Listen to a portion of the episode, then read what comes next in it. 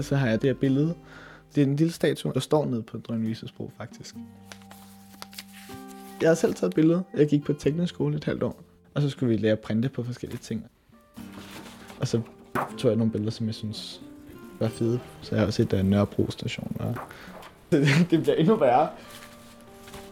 Jeg har også lavet det her billede, som er Drønne Bro. Sådan set fra siden, hvor der kører en bus henover. Og så har jeg min postkort, hvor et af dem faktisk, det er de neonskilte, der hænger nede ved Drønne Bro. Det er et, et helt fantastisk postkort. Jeg tror, jeg har taget fire eller fem af dem.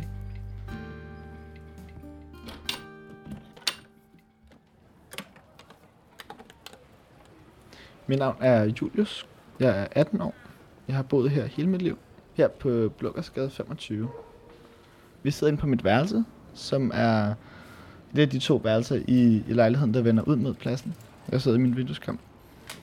Og hvis vi virkelig skal sætte kigge ud, så sætter jeg mig her over. Vi skal faktisk se, helt, se hele pladsen.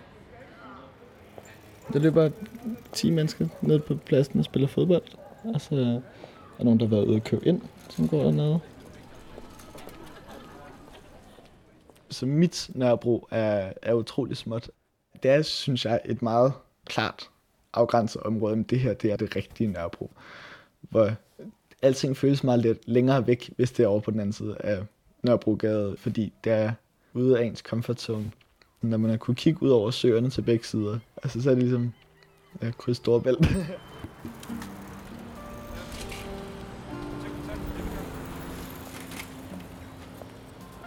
det jeg forlader, når jeg kører fra, fra Nørrebro, det er den landsby-stemning, der ligesom findes her. At man har en idé om, hvem de fleste er, selvom man ikke har snakket med dem på noget tidspunkt. Ligesom at man bor langt ude på landet og siger hej til dem, der bor tre huset længere hen, men ikke har været på andet end Nick de sidste 50 år. Der var den her skøre dame på et tidspunkt, der sad nede på pladsen, der hed Addie, som jeg bare har sagt hej til, når jeg går forbi hende. Fordi nogle gange så kan hun godt blive sådan lidt sur og, og være sådan, jamen den her del af pladsen, det var lidt hende, så hvis man siger hej, hej til hende, så plejer man at være på god fod. Altså hun har siddet der fra jeg var helt lille. Nu er det lang tid siden, jeg har set hende, og jeg har også snakket med flere kender om sådan, hvor er de henne? Grønlanderen hilser jeg også altid på.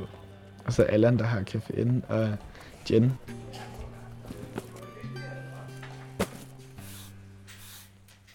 Altså det har altid været sådan, at, at Dronning Lises bro er ligesom bindeledet mellem det trygge lille Nørrebro og resten af verden. Altid når vi har skulle noget særligt, så øh, har mine forældre altid sagt, at vi skal ind til byen.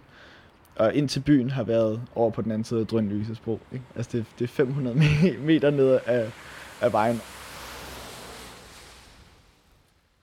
Nu er mine forældre skilt, og min far bor på Vesterbro, men jeg har meget mere en hjemmefølelse, når jeg er på, på Nørrebro, her på Blågården.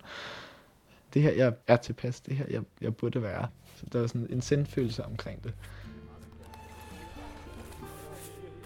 Og når jeg ligger mig til at sove, så plejer jeg at have, have åbent vindue. Det er bare for at kunne høre de lyde, der kommer ned fra Blukkers plads. Det, det er alligevel de lyde, jeg faldet i søvn til de sidste 18 år, ikke? Det skaber noget trygt. Savner det lidt, når der er helt stille. Er der ikke nogen et eller andet sted i nærheden, ikke? Lyden af mennesker, der, der går rundt, synes jeg er, er virkelig, virkelig dejligt.